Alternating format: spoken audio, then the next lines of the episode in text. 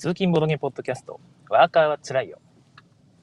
今日は2017年の11月21日、火曜日の朝の収録になります。はいえー、最近めっきり寒くなりまして、私通勤中、えー、っとですね、えー、冷めないタイプのカップがあるじゃないですか。サーモスの、えー、なんですかね、真空タンブラーでしたっけね。ああいうやつに飲み物を入れて、まあ、飲みながら通勤してるんですけども、最近はあったかい飲み物を入れるようになりました。えー、飲んでるのはですね、だいたいつもカフェオレなんですよね。で、カフェオレの作り方って人それぞれだと思うんですが、私は基本的にはインスタントコーヒーをかなり濃いめに、かなり濃いめというかですね、えまあ、インスタントコーヒーをパッパッパッとカップの底に入れた後、お湯を本当10滴ほどポタポタポタポタと垂らすだけなんですね。でそれをガーッとかき混ぜて、ある程度粉じゃなくて、なんかドロッとした何かにした後、そこに牛乳を注いで、えそれごと温めるという感じの、ほとんど牛乳というコーヒー牛乳に近い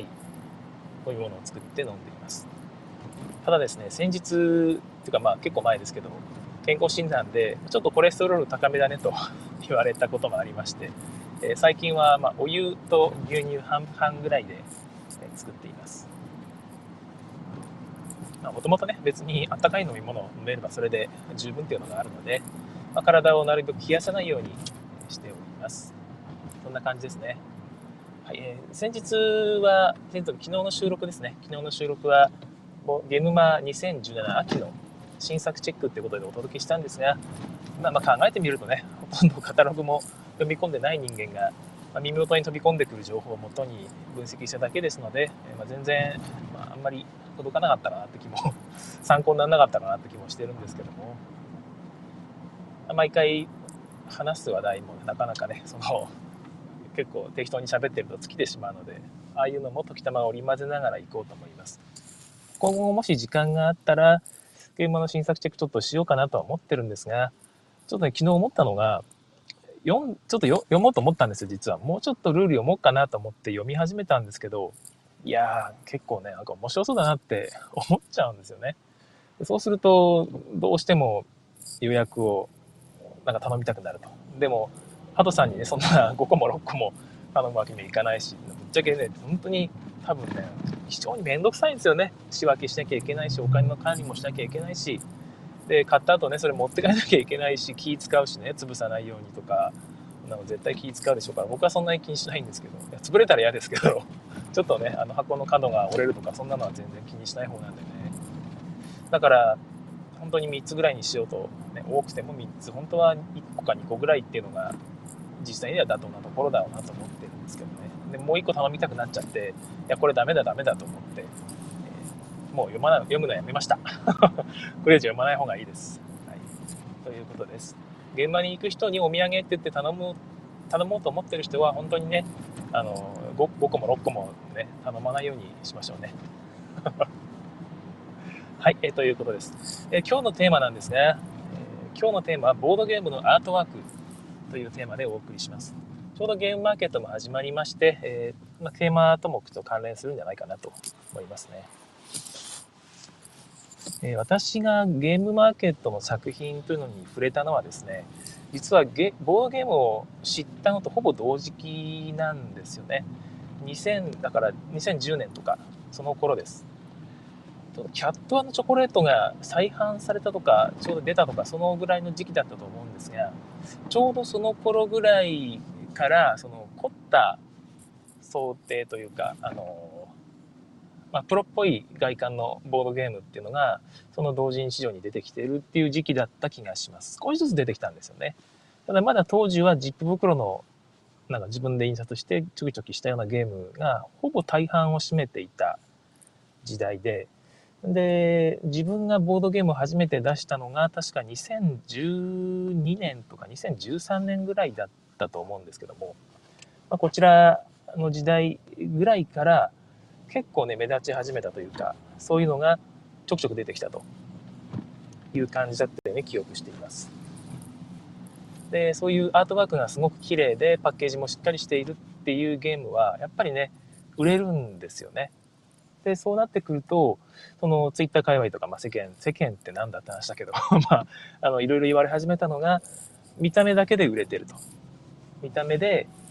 あの勝負してるだけで中身はゲームは面白くないんじゃないのとでやっぱりボードゲームっていうのは見た目じゃないだろうとシステムが大事でそこが評価されるべきであって見た目で評価されて売れるっていうのはなんか違うんじゃないのという話がやっぱ出てきたんですよね。まあゲームの世界だと大体どこでも言われますよね。コンピューターゲームでもあんなのなんかムービーが綺麗なだけのムービーゲーだみたいなね。そういう話があったりします。ちょっとね、失礼してコーヒーを。はいまあ、そんなこともあったわけなんですけども、僕はそれは決して間違ってない、間違ってないというかですね、やっぱりボードゲームはメカニクスがあってこそっていうのは自分自身も思っています。だって、まあ、綺麗なアートワークのボードゲームと、まあ、メカニクスがしっかり面白いゲームがあったとしますよね。で、えー、じゃあアートワークを取り替えて別のテーマにしてね、アートワークにしたゲームっていうのはきっと多分面白いですよね。でも、ゲームシステムを取り替えてアートワークはそのまま使ったゲームは果たして面白いかどうかっていうとそれはわからないじゃないですか。なんかね。で、そこはやっぱりボードゲームのコアっていうのはスカニクスなんだろうなっていう根拠になってるんですよね自分の中では。まあ、それもあってそのそういう意見に別に異論を唱えたいわけではないんですけども、まあ、異論を唱えたいっていう意味では異論かなあのそれを否定したいわけじゃないんですね否定したいわけじゃないんですが、えー、でもとは言いつつも、えー、アートワークも十分大事だろうというのが今回のお話になります。ただまあ言わずもがなで、それはもうね、聞いてる人もね、いや、そりゃそうだろって思うと思うんですけどね。あの、アートワークどうでもいいなんて思ってる人っていうのはもう今更あんまいないと思うので、まあ、この話も今更だなとは思いつつも、まだね、その、アートワークじゃなくてメカニクスで勝負するんだと思っているデザイナーさん、そのゲームデザイナーさんって意外と多いんじゃないかな、特に古い人にはっていう気がちょっとしてるんですね。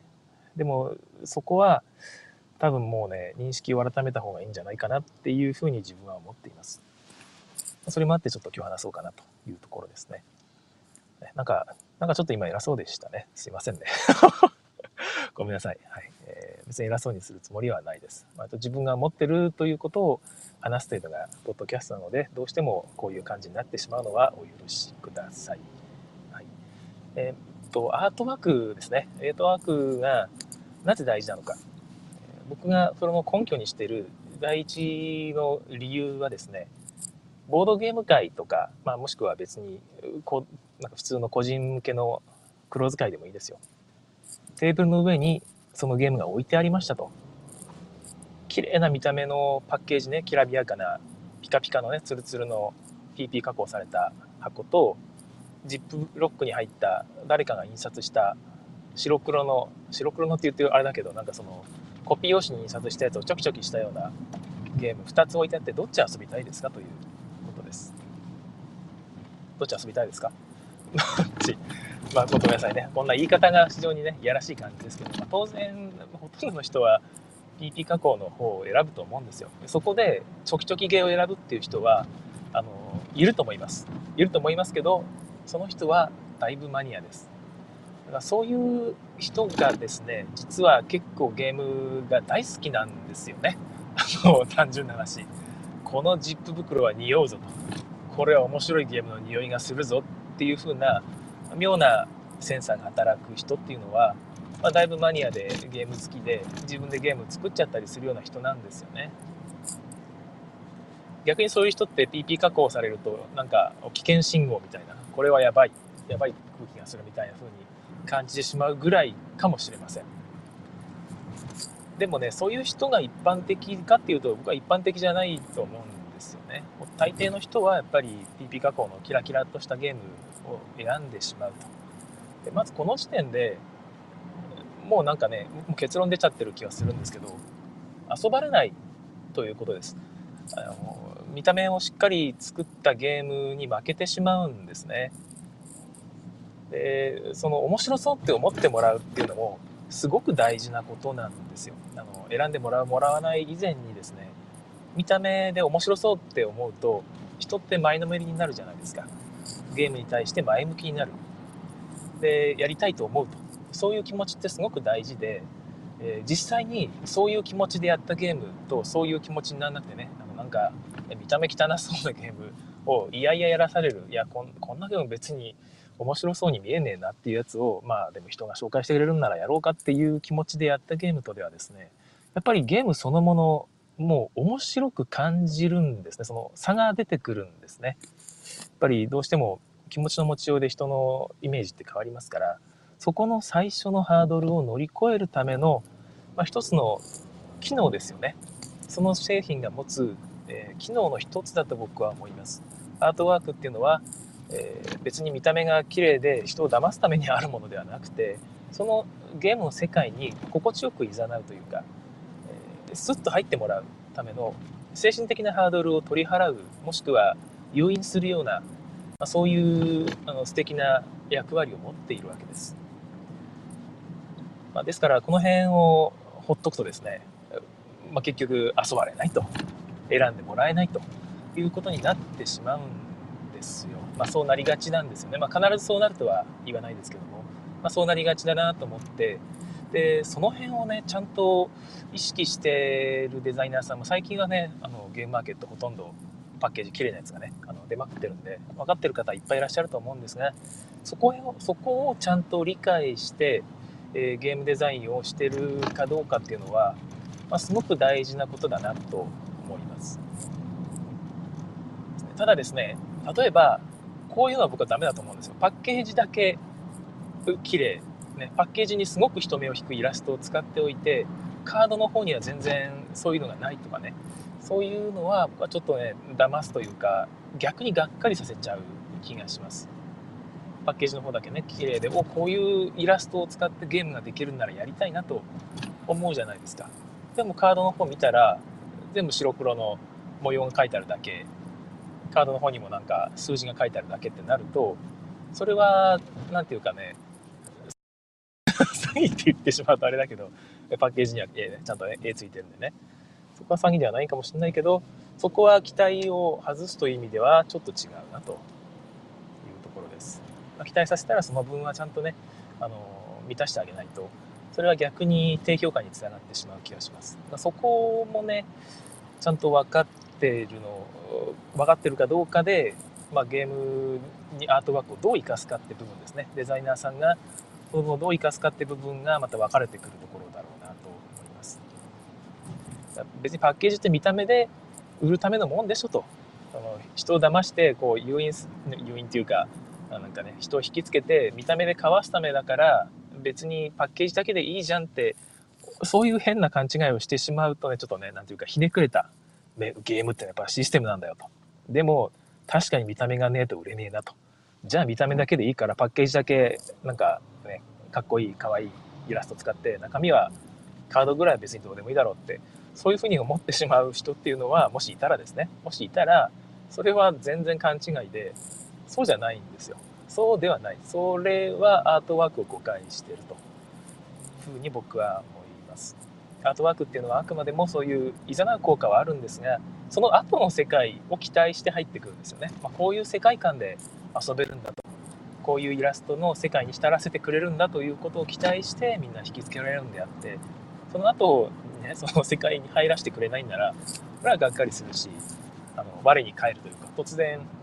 遊園地のね入り口だけすげえきらびやかであ夢の世界にこれから入るんだと思って中入ったら中は普通のなんかオートスナックとかが置いてあったりしてなんでこれっていうことに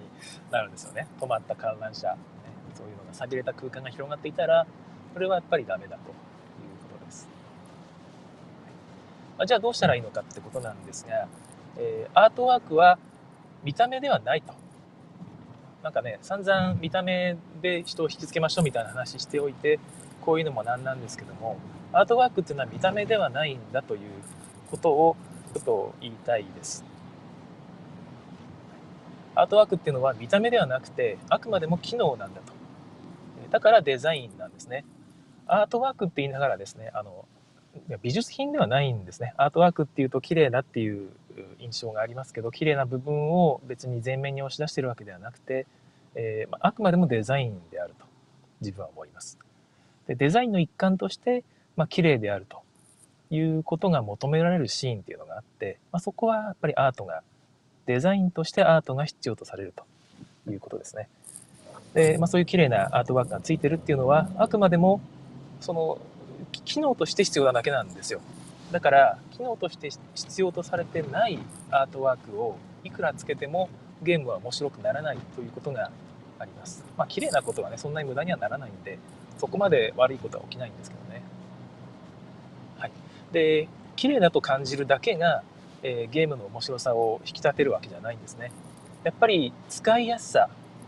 覚えやすさあとはゲームの理解のしやすさみたいなところに貢献していくようなアートワークデザインっていうのがされていないと、えー、まあ、あんまり意味がない綺麗さになってしまうということです。えー、同人作品の中にとても綺麗なアートワーク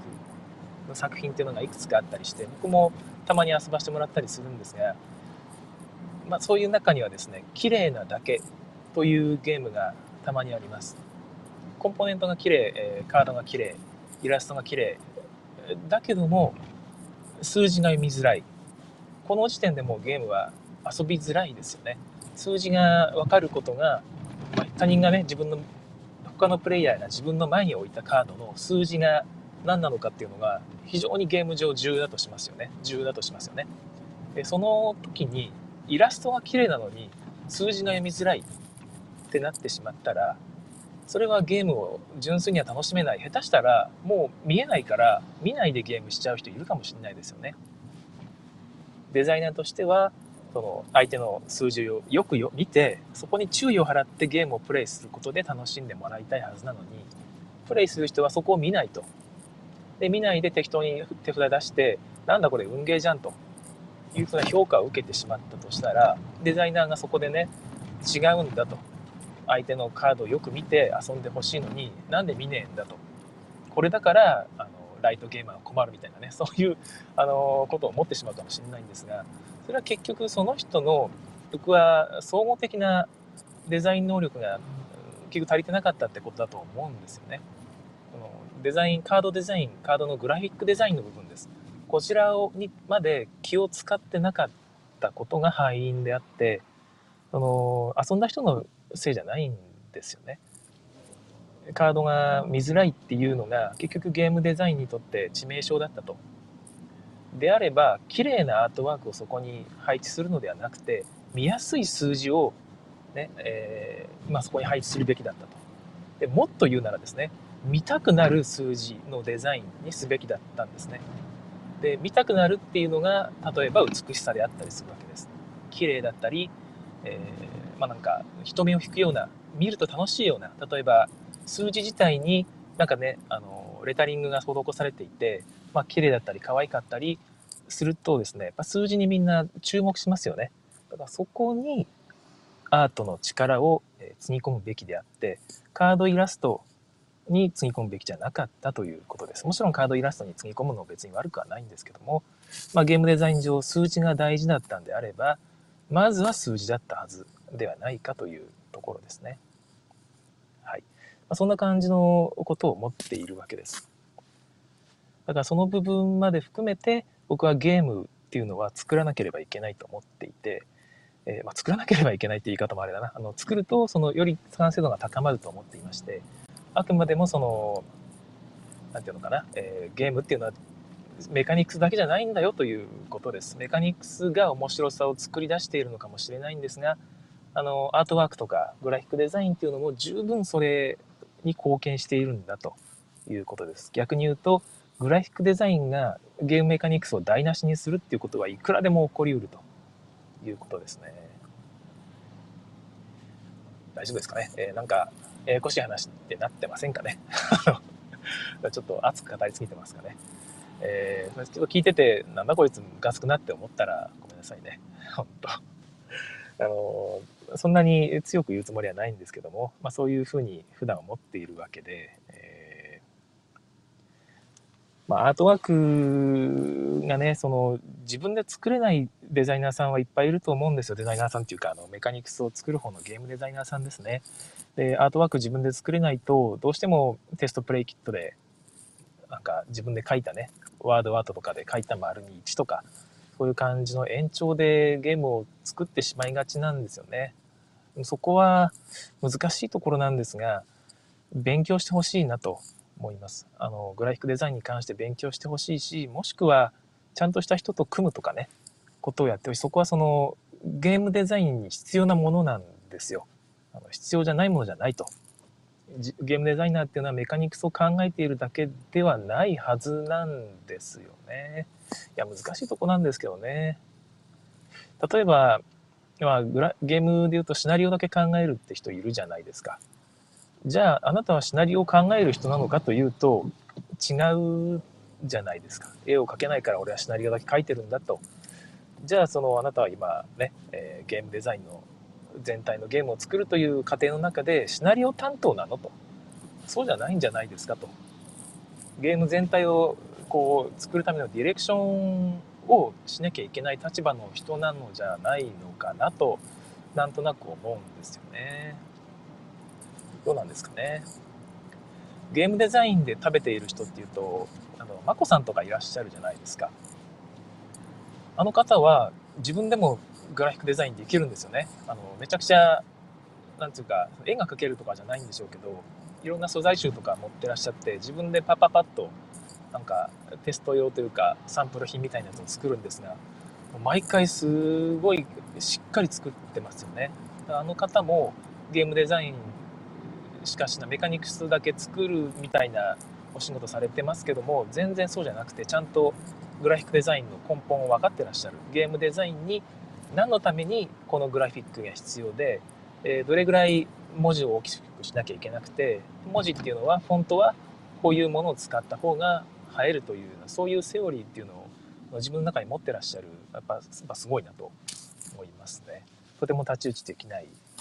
方だなというふうにいつも見て思っています。逆にその辺を分かってない人っていうのがね、たまに、あの、あんまり言うと本当にね、あの、聞いてる人が 腹立っちゃうかもしれないんで言えないんですけど、同人の作品見ると、うわーという、もったいないなというのがあるんですよね。以前見かけたゲームですごい、すごい可愛くて、あの、高度なイラスト、だいぶ前ですよ。もう本当にだいぶ前の話なんですけど、そうい高度な綺麗なイラストレーターさんを起用しているのに、多分そのデザイナーさんですよね。ゲームデザイナーさんが、あとは自分でやったんですよね。もらったイラストをカードにはめ込んで、数字部分とかテキストの枠とか、そういう部分は自分で書いたんでしょうね。いやはや本当に残念な仕上がりになっていて、いやこれこそ本当にね、もったいない。もったいないって思った、もったいないと思ったことがあります。それだったらむしろね、あのイラスト使わずにその人、その人自身にイラストじゃなくてカードデザイン丸ごと発注すればよかったのにって思っちゃうところがありますね。はい、そういうことがまあできるイラストレーターさんとかね、グラフィックで、そういうグラフィックデザインの素養がある方とない方っていると思うんで、そこはまた難しいと思うんですけどね。実際どうすればいいんですかね。あの、グラフィックデザインとか全然やったことないよ。そんなのがないとゲームデザインやっちゃいけないのかってなると、それはそれでちょっと違うと思うので、まあ、どうすればいいかって部分なんですけども、なんかね、一応ノン、ノンデザイナーズデザインブックみたいな本があるので、まあ、読んでみてもいいかもしれないですし、まあ、自分もね、もともと別にデザイナーでも何でもないんですけども、昔から絵を描くのが好きだったので、ちょっとね、そういう部分に興味があったんですよね。まあそういうのに興味があって、構その学生時代からそういう本は読んでいたので、そのセオリーを一個一個実践していくだけでも、なんか少しずつ上達はする気がします。最初はうまくいかないんですよ。書いてあることをそのままやっても、なんか、なぜかかっこよくならないと。書いてある通りにやったのに。っていう感じになるんですが結局それがかっこよくならないかどうかを自分で判断しなきゃいけないんですよね。うんえー、ここでまた炎上しそうなことを言うんですけども先日とか昨日かな。アークライトさんからあのマイラミ111ですね。トリプルトリプルワンとか呼ぶんですかね。イレブンワンとかよくうんか分かんないけど、まあ、トリプルワン111マイラミ111っていうゲームが日本語版がアークライトさんから出るということでパッケージが公開されましたよね、えー、111カードゲームって名前になってて、えー、元のパッケージのロゴマークが大きく111ってまずって書いてあるんですよ。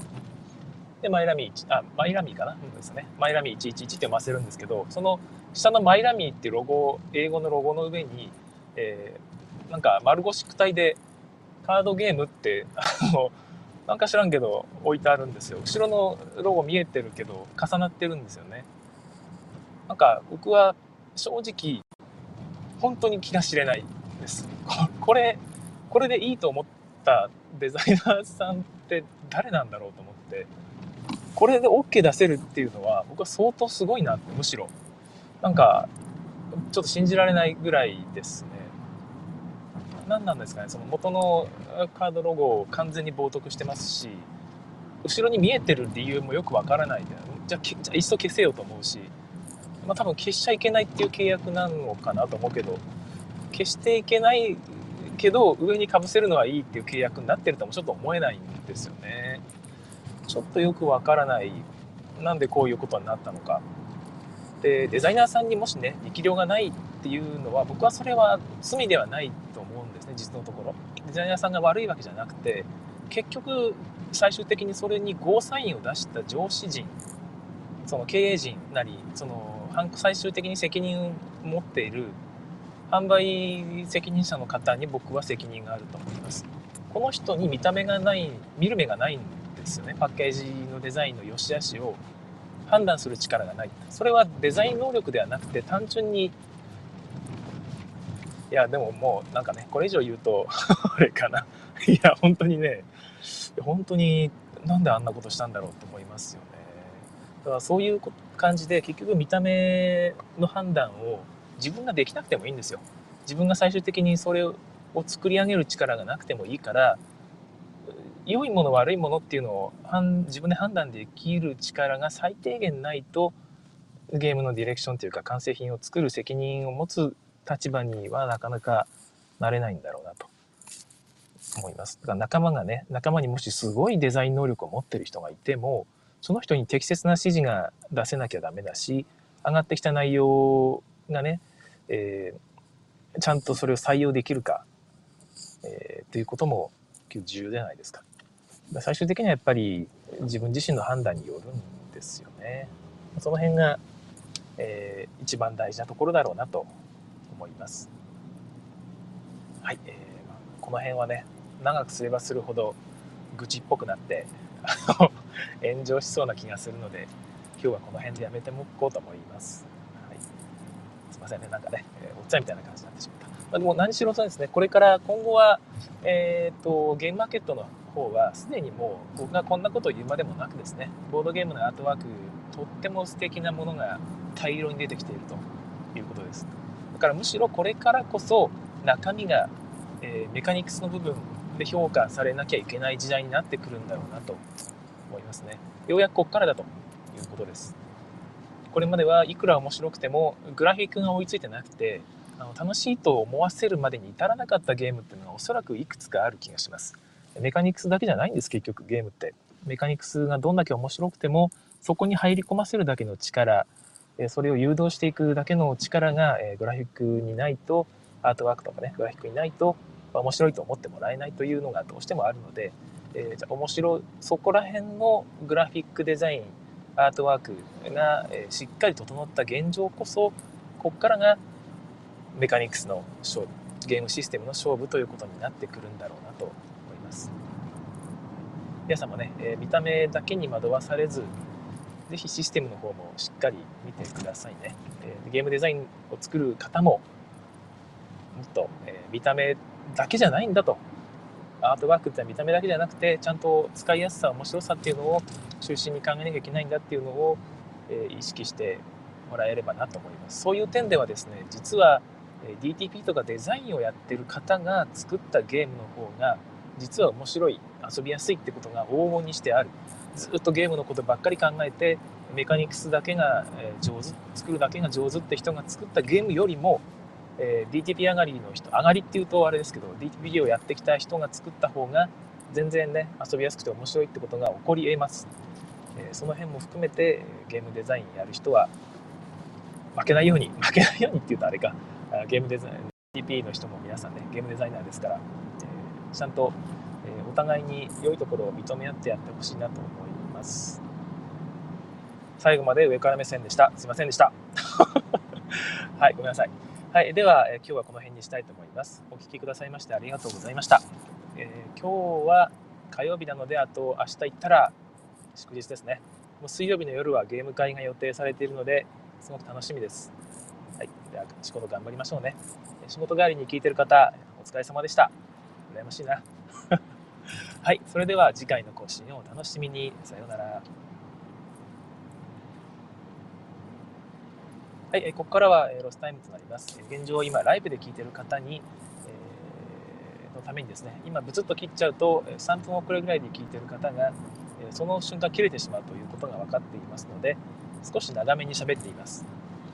昨日はね、ちょっと2分ぐらいでいいかなと思って切ったんですが、やっぱり最後の締めの挨拶のと途中で切れたということを聞いてしまったので、やっぱり3分ぐらいは喋らなきゃいけないですね。そういえば昨日、今日はですね、4名ぐらいの方が聞いてくださってるんですが、あ、YSK さんとか、おさむさんも聞いてくれてるんだ。すいません。ワイアイさんですね。えー、にぎ、にぎりさんですね。すいません。ありがとうございます。